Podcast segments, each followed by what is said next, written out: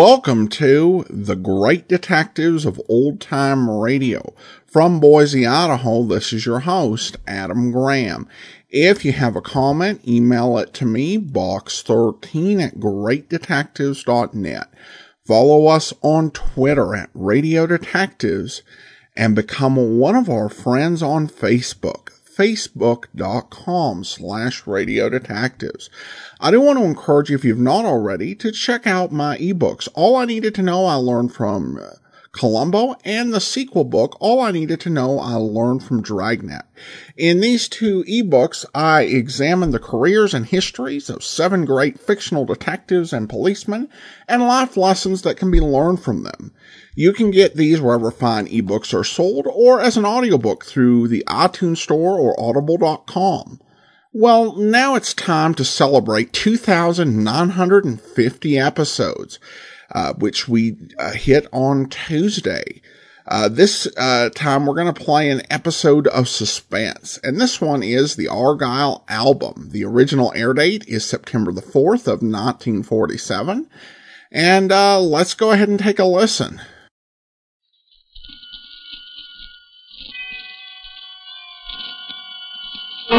Suspense. In America's most discriminating homes and clubs, where dining and entertaining is the last word in luxury, the first word in wines is Cresta Blanca. Cresta Blanca. Cresta Blanca. Yes, Cresta Blanca California wines bring gracious luxury to your table from the finest of the vines. When you pour superb Cresta Blanca Burgundy, Sauternes, or any Cresta Blanca table wine, you enjoy the wine offered in America's most discriminating homes. For the best, serve Cresta Blanca. Schenley's Cresta Blanca Wine Company, Livermore, California. And now, Schenley brings you radio's outstanding theater of thrill, Suspense. Presented by Roma Wines. That's R-O-M-A, Roma Wines, for your everyday enjoyment. And now, Roma Wines of Fresno, California, bring you Mr. Edmund O'Brien in the Argyle Album, a suspense play produced, edited, and directed for Schenley by William Spier. Back when I got my first job on the Herald, Alan Pierce was its star reporter. A little later, he went to Washington and became top dog of all syndicated political columnists. Pierce could tell you what the president said when he didn't like his breakfast and who was getting paid off for what, by whom, and how much. He was a national big shot, so naturally, his coming back to the hometown last January got local front page. Especially since the first thing happens, he checks into the Belden General Hospital from a heart attack he had on the train right as it pulled into the station. Quite an entrance in time. Well, maybe you remember. Just when 22 million anxious readers were waiting for his promised exposé of the contents of the Argyle Album, the thing he'd been building up in his columns for about 2 weeks before. Teapot Dome was going to be a church club misunderstanding compared to this. Naturally, all the boys hung around the anteroom of his hospital suite during visiting hours, but nobody from the press cracked the door to the sick room for the first 3 days. Then, on the fourth morning, Van Selden, the doctor, came smiling out into the anteroom. Good morning, gentlemen. Come on, doctor. Come on. Gentlemen. Mr. Pierce would have willingly seen you all the first day. Of course, as his medical advisor, I couldn't permit anything of the sort. However, today I'll allow you to see him one at a time. What's that? I suggest that you gentlemen draw straws or something for turns. Oh, that is, except the man from the Herald. Huh? Mr. Pierce asked expressly to see him first. Hey, the Herald man, that's me. Is the Herald representative here? Over here, Doctor. Do you want to come in now? Right with you, Doctor. Hey, Pinky, come here. Harry. Listen, Dr. Van Selden, this is Mr. Melvin Pinkus, the Herald's best and believe me, quietest photographer. Now, he's very good for patients. I wondered... I'm afraid not, Mr. Mitchell. Okay, Doc. Okay. Stand by, Pinky. Right. Nurse, let this gentleman in. I'll be on the fifth floor. Very well.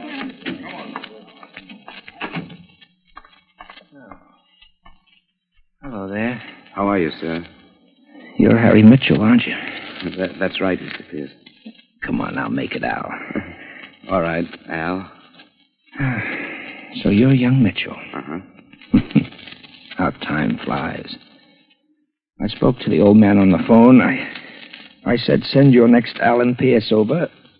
And he sent you. Do you consider that a compliment? Compliment, brother. I'm going to hit him for a nice fat raise. Well, Harry, have you got your questions all written down like a good reporter should? Oh, no, I don't work that way, sir. Neither do I. I suppose you want to know what the Argyle album is? Dave, you're not really going to tell me. Look, crank me up a little bit, will you? Yeah, sure. Harry, it's got to a point where I think I ought to share it with somebody. Preferably somebody like myself who thinks like me. And I'm going to ask you not to use this unless I'm not in a position to. Okay, it's a deal. Well, you know what an album is. This one is quite a fancy-looking one. Jeweled white leather bound and a flaming crimson double-headed eagle crest etched on the cover. It's an impressive item. Maybe you better take it easy, Mr. Pierce. You were going to call me Al. Okay, Al, but no. Honest, maybe you better... I'm all right. I'm a little dizzy. Want the doctor? No. No, just a drink. A drink of water, please. He lay back on his pillow, breathing terribly. There was a thermos on the bedstand that turned out empty. I grabbed a glass and ran into the bathroom, filled it from the tap. I'll be right there, Al.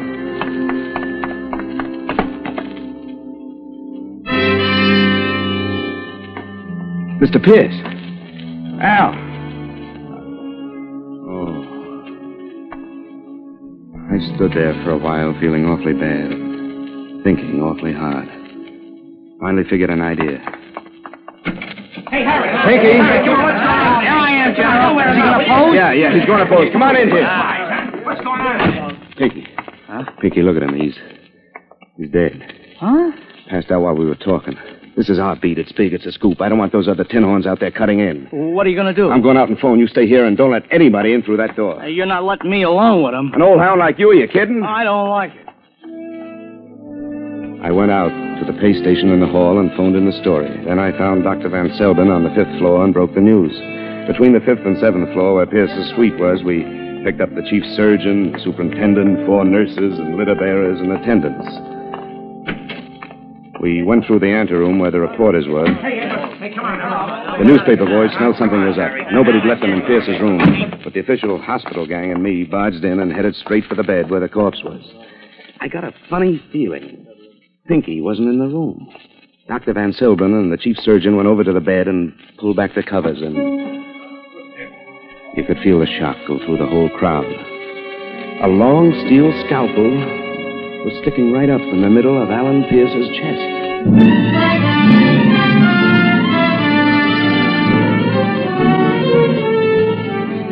An hour later, Lieutenant Horselip Sampson, who was top man in homicide, strutted in and took over. He got the story from us and just sat there for a while, thinking, very professional, exuding brilliance. Then His Majesty rose and spoke. Dr. Van Selden? Yes, sir. In your opinion, did your patient die from a heart attack, as our reporter friend here claimed, or from the knife wound? I really can't tell you yet. Indications are that it might be either. You see, in either case, the heart was stopped. Yeah. The heart usually stops in cases of death, doesn't it, Doc, huh? The only thing is, I took his pulse before I left the room. There was no pulse. That scalpel could just as well have been stuck in a loaf of bread for all the damage it would have... Mitchell! Why'd you leave a dead man unreported? Why'd you leave the photographer here without telling a noise? I was a reporter with a scoop. Who'd you expect me to leave here? Somebody from the Express? Noise? Were you outside the door the whole time? Yes, sir, with the reporters, and nobody came out except Mr. Mitchell. The photographer went in, but never came out. Take a gander in the bathroom, Haggerty. Yes, sir. And there's nobody here, Chief. Margeson, those windows locked. Yes? Horselip, should bring out your Scotland Yard. Too tough a spot to be fresh. If I could only get an angle. Must be an angle. He got up, sore, and started looking around himself. He walked over to the white bed screen in the corner. It's funny, it stood there all the time, such a natural piece of hospital equipment. You never noticed it. Gotta get an angle. But even now, before he touched it, some kind of an angle. I knew what he'd find there. Now, where am I edged for the door. He started to pull aside the screen like somebody'd look hopelessly in any unlikely spot for a lost collar button. Then he let the screen fall over. Holy shit! And there was Pinky. Pinky, all huddled up among his photographic equipment with a surgeon's scalpel sticking out of his neck. Hey, you, Mitchell! Mitchell!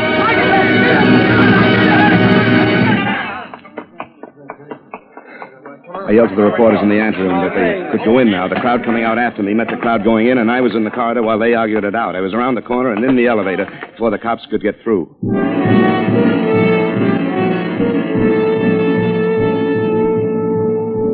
Walked right through the Waldorf lobby and up to the second floor, and nobody said a thing. Time was still with me. I knew Pierce's secretary was keeping suite 213 for him till he was supposed to get out of the hospital. One moment. Yes? May I come in? Well, I'm a friend of Mr. Pierce's, Mitchell of the Herald. Oh, what is it, Mr. Mitchell? Something I can do? Would you let me rifle your boss's desk, huh? What? Files, papers, and possessions. I'll put them back real neat. There's something I have to find. Are you crazy? I was afraid that'd be your answer. What are you going to do? I'm sorry. Don't! Really am. I really was. Didn't like to hit a woman, especially that cute. I searched the suite top and bottom, but if Pierce had ever had the Argyle album, he took no chances keeping it around. I found his personal address book, though, and figured it was no more use to him than it might be to me. Now I needed a place where I could sit down and think. Then I remembered I was carrying a key from my pal Joe Walsh's apartment while he was sunning himself in Florida. Yeah, at least nobody could figure my going there. At Walsh's place, I spent about 20 minutes with Pierce's address book. He had Washington phone numbers in it that hadn't been in public directories for the last 30 years. There was one in this town that had a red crayon circle around it. It was a query. Jor Broad. J-O-R-B-R-O-D on Worcester Street. Not the kind of neighborhood Alan Pierce usually socialized in. I was just about deciding I'd go and see Jor Broad when somebody decided to pay me a visit. I checked through the keyhole. I didn't see much, but what there was to see was female. So I took my chances and opened the door. She stood there, about 5'7" of the most interesting stuff I ever remember seeing. Not young, mind you, not angelic, but gorgeous and smart-looking and sweet-voiced. Hello there. Who are you? May I come in? Sure, at your risk. Who are you? You may call me Marla, Miss Mitchell, and I want the Argyle album. Just like that? No, not just like that. I could be nasty, you know. After all, the police want to. Somehow, Marla, that doesn't worry me at all. I just don't think you make it a policy to have traffic with the police. An astute youngster. I like you. I like you, too, but I haven't time. I'll give you $500 for it. I don't even know what it is. What is the Argyle album? 10,000. Without a breath, huh? There's some jump. 10,000? I'm really sorry, Marla. But I wanted to know. It's not for sale. Very well. She moved so casually and directly to the door and opened it so quickly I hadn't even gotten out of my chair before her two boyfriends stepped in. The first one looked like a fat businessman, hair slightly gray, nice smile. The one who followed him had the square, low-cut, irresistible appearance of a medium-sized tank. Mr. Winter, Mr. Holbury, Mr. Mitchell. How do you do? He's not terribly cooperative. Oh, no? He doesn't perform, not for love, nor for money. Very sudden. She really didn't try love, Mr. Winter. From what I know of Marla, that's hard to believe. Eh, Marla? So you're stubborn, Mr. Mitchell, a stubborn murderer. I'll repeat my question. What is the Argyle album? My, you are a gifted actor. Never mind. Forget it, Mr. Winter. Well, isn't $10,000 enough? That's the best we can offer and still make a profit. Let's not waste time. Oh, I am sorry, my boy. I'm very sorry. Very well, Gil. Yeah. The big guy stepped toward me. I ducked and took the table between us. Gil pushed it aside like it was matchwood. His left hand lashed out and had the lapels of my coat, and I was lifted until my shoe tips touched the floor, helpless as a baby. I started slapping my face, front hand and back. It kept up and up like a hot lick on the drums, and the agony was unbearable. He stopped. I waited. Like you wait between pauses of the dentist drill. Then I guess I tried to move because I saw the small eyes flicker and the huge fist come swinging at my face. I wanted to duck but couldn't. My hands were torn from in front of my face and it came. Shocks of intolerable pain like searing flames, and then the flame flickered and went out.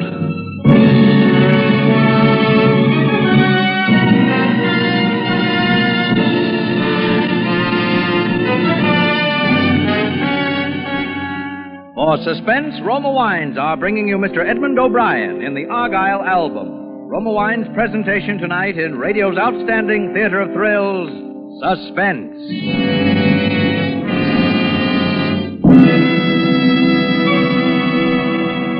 Suspense, radio's outstanding theater of thrills, is presented by Roma Wines. That's R-O-M-A, Roma Wines, selected from the world's greatest reserves of fine wines. Now that the vacation season is over, friends and neighbors are dropping in evenings to talk over summertime experiences.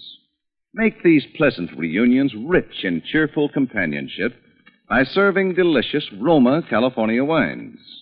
Yes, guests are sure to feel right at home when you offer glasses of rich Roma Sherry, Roma Port, Roma Muscatel, or Roma Tokay.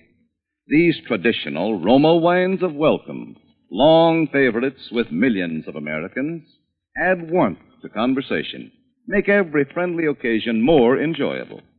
There's a better tasting Roma wine for every occasion, for every taste. Keep an assortment on hand for everyday dining and gracious entertaining.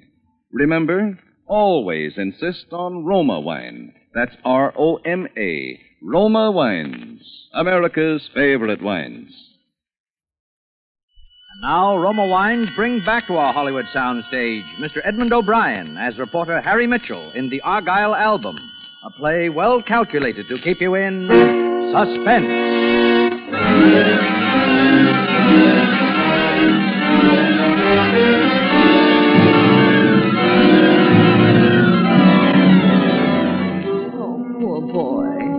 I was in the bedroom of the apartment, and Marlo was bathing my forehead with a damp handkerchief. I lay quiet until things cleared up a bit. That's a little. That's a boy. Marlo. Where's the album, darling? Hmm? Where's the album? Hmm. I swear I don't know. I don't know. You don't want me to call him again, do you? No, please, no. In the kitchen. Huh? I'm supposed to help you wake up and then... No, don't. But if you haven't got it, do you know where it is? I swear, Marla, I swear. I don't even know what it is. All I know is it's old white leather or something. You do? Well, all right, here's what I know. Winter found it originally. He was in occupied Europe then. He doesn't admit it, but I think he was the leader of a looting party after an American raid. It was a sheaf of documents recording the transfer of large sums of money by certain individuals, both German and American. Big men who wanted to make sure that they'd come out right no matter whose armies won. Mm. Winter knew that he'd found a fortune that day. Fortune in blackmail. Well, what happened? He kept it in a public locker in Augusta. Normally the safest place in the world. Mm. It was in a town down here in Virginia, Argyle. On a million-to-one twist, he lost it. Then the young hoodlums blew open that section with a dynamite stick. It's been missing ever since, until Alan Pierce started hinting about it in his column in the international scandal it involved. Mm. So when Pierce died, you see, Winter had a right to suspect that Pierce's murderer might have the album. Naturally, the big man wanted too. Lots of people wanted badly. Including me. Hmm? You? What for? Resale value. Huh. I see. Well, it's a decent motive. I'm a decent person. Yeah. There you are. Come here. You're a nice boy. You know, I could just press my thumbs here at your windpipe and couldn't even yell. I thought of that. You're not kidding me. That's the excuse I'll give to Winter. You choked me and I couldn't yell. You get on the fire escape and I'll give you plenty of time before I call you. I don't figure what's in it for you. We'll see each other again. Huh? Hurry. Okay, honey. You asked for it. Not too hard. It was a funny experience choking a woman deliberately. I squeezed pretty hard, scuffing bruises at her throat to make it look good. I got so mixed up I didn't know what I was doing. I took her once and kissed her very hard. I rumpled her clothes a little and mussed her hair, and when she looked pretty battered, I kissed her again, and then I crawled out in the fire escape and down. I gave the cabbie the Worcester Street address from Pierce's book. It was a junkyard. Jor Broad's Junkyard.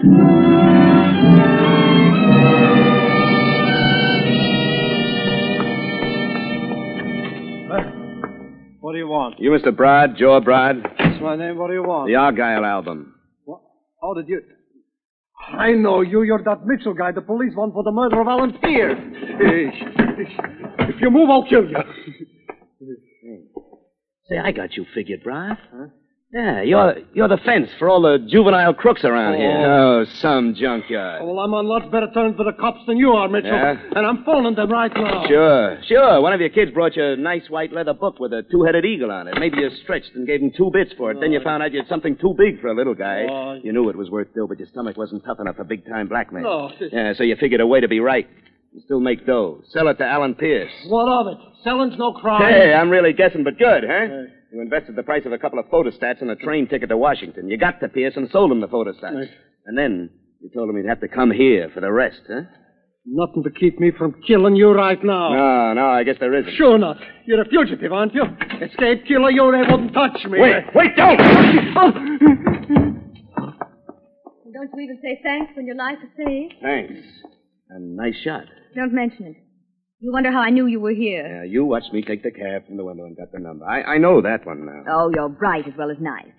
Maybe we can play this game together now that we have the album. Huh? Have we? Well, it can't be far. From the desk drawer, the filing... I think we both saw Broad move at the same time. The gun at the edge of his fingers was somehow in his hands again. It wavered weakly between Marla and me. It was like watching a slow-motion movie. Marla didn't waste time. I saw the Swede's little body jump at the impact, but his gun kept waving, and it went off. Marla sighed and fell down at my feet. She smiled at me once. That's all.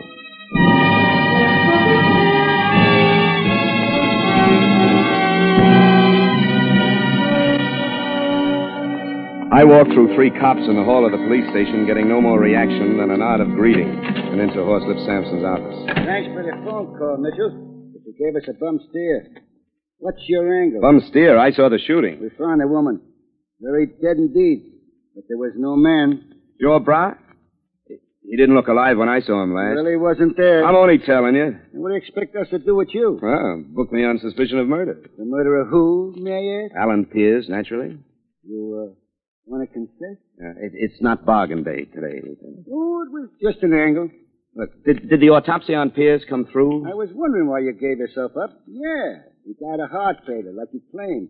But only because he was so loaded with dope, even a normal heart would give out. Dope? You mean poison? Same thing, too much medicine. And Dr. Van Selden, the one who dosed him, has disappeared, took a powder. You're not even runner-up a suspect now, Mitchell. Heart failure. But then why the scalpel? Why? Whoever stuck that scalpel into Pierce wanted to create suspicious circumstances around the death, so they'd be sure there'd be an autopsy. Hey, that's an angle. Yeah, but how about Pinky?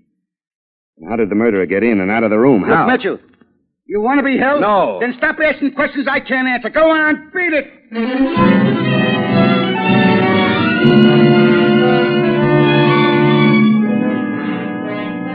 Wanted to break it. I found myself nursing a deep belief that there must be equal justice for the murders of a man I loved, another I respected, and a woman I admired. Well, there was only one place I could figure out where to start. I picked my way through Jor Broad's junkyard. Shapes of skeleton cars stood out dark in the moonlight. At the far end of the yard was a lighted shack. I went up to it, almost to the door. Somebody pushed me from behind. My own body knocked the door open. Broad was propped into a chair, facing me, his eyes wide. Winter stood beside him, and Gil walked up from behind me alongside. Oh, come in, Mitchell. Thanks. Well, Mr. Mitchell, this is a proper ending. Another demonstration of the ascendancy of will. Is he alive? Who? O'Brien here? No, not now. He was very weak and had no resistance, but... we learned what we needed. He had the album quite cleverly hidden. But we have it now. Yeah, you want to see it? Thanks. Who hired Dr. Van Selden to kill Pierce? A very powerful and very wealthy individual. Most concerned with retrieving the album, Mr. Mitchell. But you didn't want it to be heart failure. You wanted to force an autopsy. That's why you stuck the scalpel into the corpse. That's rather clever of you, Mr. Mitchell. And in the hospital, you were dressed as an attendant, right? Huh? You got behind that bed screen sometime earlier in the day, probably early in the morning, before Pierce woke up, right? You were willing to wait a long time for what you wanted. It was very tough. You hoped to find out from Pierce where he had hidden the album. You found out instead that Pierce didn't have it. But you knew that Pierce was going to die anyhow from the overdose. So you decided to frame the doctor with the scalpel, forcing the autopsy. You know, there's only one conceivable reason for you to have taken all those chances. And what, may I ask, can that conceivable reason be? That you are the powerful and wealthy individual who got Dr. Van Selden to do Pierce's murder. Really? That you are no more Mr. Winter than I am. Wow. Yeah, the original Mr. Winter who smuggled the album out of Europe. You eliminated when he first tried to blackmail you and your fellow thieves. Thieves, really? By that line of reasoning, I was able to do a little research in the files of my reporter's memory. And in spite of the fact that you have no mustache and there are several other slightly physical changes that could be easily adjusted, you have an amazing resemblance to the very powerful, very wealthy Mr. Gerald K. Avery. Oh, theory, merely theory. But isn't this indulgence in violence a strange occupation for a man like Gerald Avery? Not at all, Mr. Avery. A man doesn't become an international power by going to Sunday school every week. You decided nobody could do your dirty work better than yourself. I suppose you felt you needed help, so you got a professional adventuress like Marla to work with you on the grounds that you yourself were an adventurer, a blackmailer. The same goes for Gil here. Your time's run over, Mitchell. And Pinky, yeah. Pinky. Of course, it doesn't bother you that you killed a nice guy with a nice family. You, he was only in the way. You stuck the scalpel into Pierce's corpse to save yourself some more trouble. The trouble of paying off Dr. Van Selden. He'll probably show up floating. You dragged Pinky behind the screen, and you got behind with him and hid. Then when all the doctors and attendants broke into the room and rushed around Pierce's bed, you stepped out casually from behind the screen and mingled with the crowd. Ah, you were dressed for the part. As a reporter, Mr. Mitchell, would you describe that exploit as daring or brilliant? No, Mr. Avery. I'd use the words selfish, traitorous, foul. Oh. Your morality sickens me. There's now, one more thing you didn't count on, Gil. Gil here. Gil has nothing to do with it. Oh, yes, he has. You keep your mouth shut. I'll do nothing of the sort. Let him talk. Gil, fool. Let go of my arm. Let him talk. Thanks, Gil. And just keep hold of that arm. Talk. Okay. As I was saying, Mr. Avery, you forgot that Marla and Gil have been playing along with you because they figured you were their kind. There is a certain honor among little crooks, but not among you big-timers, Mr. Avery. Now, you have the album that couldn't hurt anybody but yourself. Who's the blackmail? Where's the payoff? Gil's wondering what's going to protect his interests. He knows now what happened to Dr. Van Selden. He knows. You see, he figured you for an honest crook, not a big-timer. He never... He's only playing for time. He's only trying to save his own miserable skin. I'll pay you off, Gil. I'll pay you more than you've ever dreamed. You really are, Gerald Avery. Prove me an idiot, Gil, now. You cooperate with me, and I'll... Gil!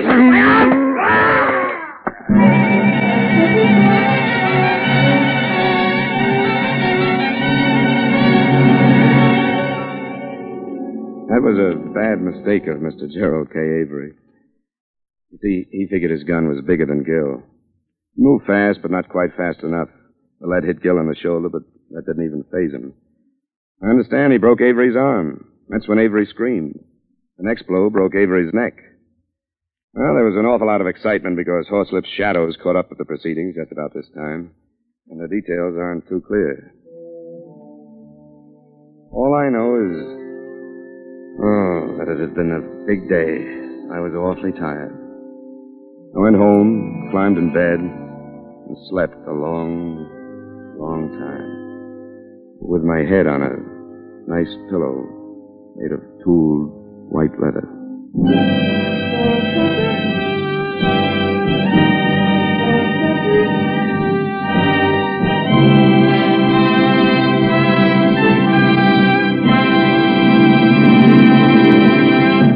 Suspense, presented by Roma. That's R-O-M-A, better tasting Roma Wines, America's largest selling wines. Whichever Roma California wine you choose, whether it's nut-like Roma Sherry, fruity Roma Port, or any Roma wine, you can be sure of better tasting wine every time.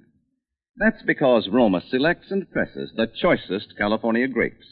Then, Roma master vintners with ancient skills and America's largest wine-making resources unhurriedly guide this luscious grape goodness to tempting perfection.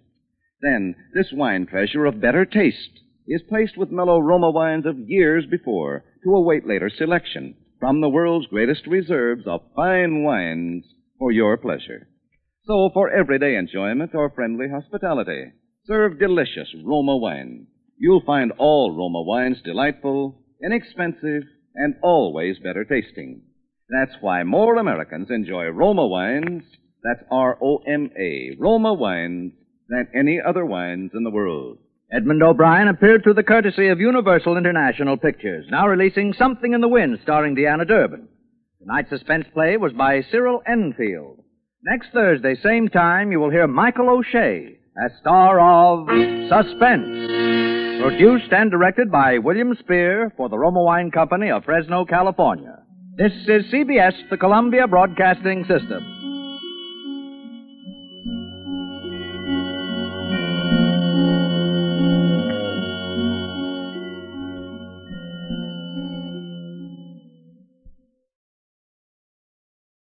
Welcome back. Well, Mr. Mitchell was a rough character. Actually ends up hitting a couple of women in the course of this episode, despite saying it was something he hated doing. Though, to be fair, the second time it was to frame up an escape attempt. Though, in many ways, this is a typical Edmund O'Brien performance, because he did tend to be given these characters who had a lot of rough edges. But nonetheless, they still have a sense of morality and justice and a real anger at that sort of injustice, which was something he would bring to the role of Johnny Dollar. Which, speaking of, I mentioned I was listening to an Edmund O'Brien episode for this special. Winston wrote in, Edmund O'Brien as Johnny Dollar always sounded like he was about to punch someone in the face just because. It was a jarring listen since I started with the Bob Bailey Johnny Dollar, who was far more amenable. Now a fan of all the Johnnies. Thanks, Adam. Well, thanks so much for the comment, Winston. And it's also interesting to note here that he played this newspaper man named Mitchell a couple years before he recorded the pilot for Nightbeat, where the character he played was named Hank Mitchell. I don't know how much of that was coincidence. This actually wasn't originally an O'Brien role. This was actually first done in 1945, and it was done with Robert Taylor. I just prefer Edmund O'Brien overall. So, an interesting coincidence there, and I hope you enjoyed this program. I do want to go ahead and thank our Patreon supporter of the day. And thanks so much to Shauna. Shauna has been supporting the program as a Patreon supporter since June and is currently supporting us at the rookie level of $2 or more per month. Thanks so much for your support. All right, join us back here tomorrow as we continue our Listener's Choice Countdown with the number 2 series in the countdown. And in the meantime, send your comments to box13 at greatdetectives.net. Follow us on Twitter, Radio Detectives, and become one of our friends on Facebook, facebook.com/Radio Detectives. From Boise, Idaho, this is your host, Adam Graham, signing off.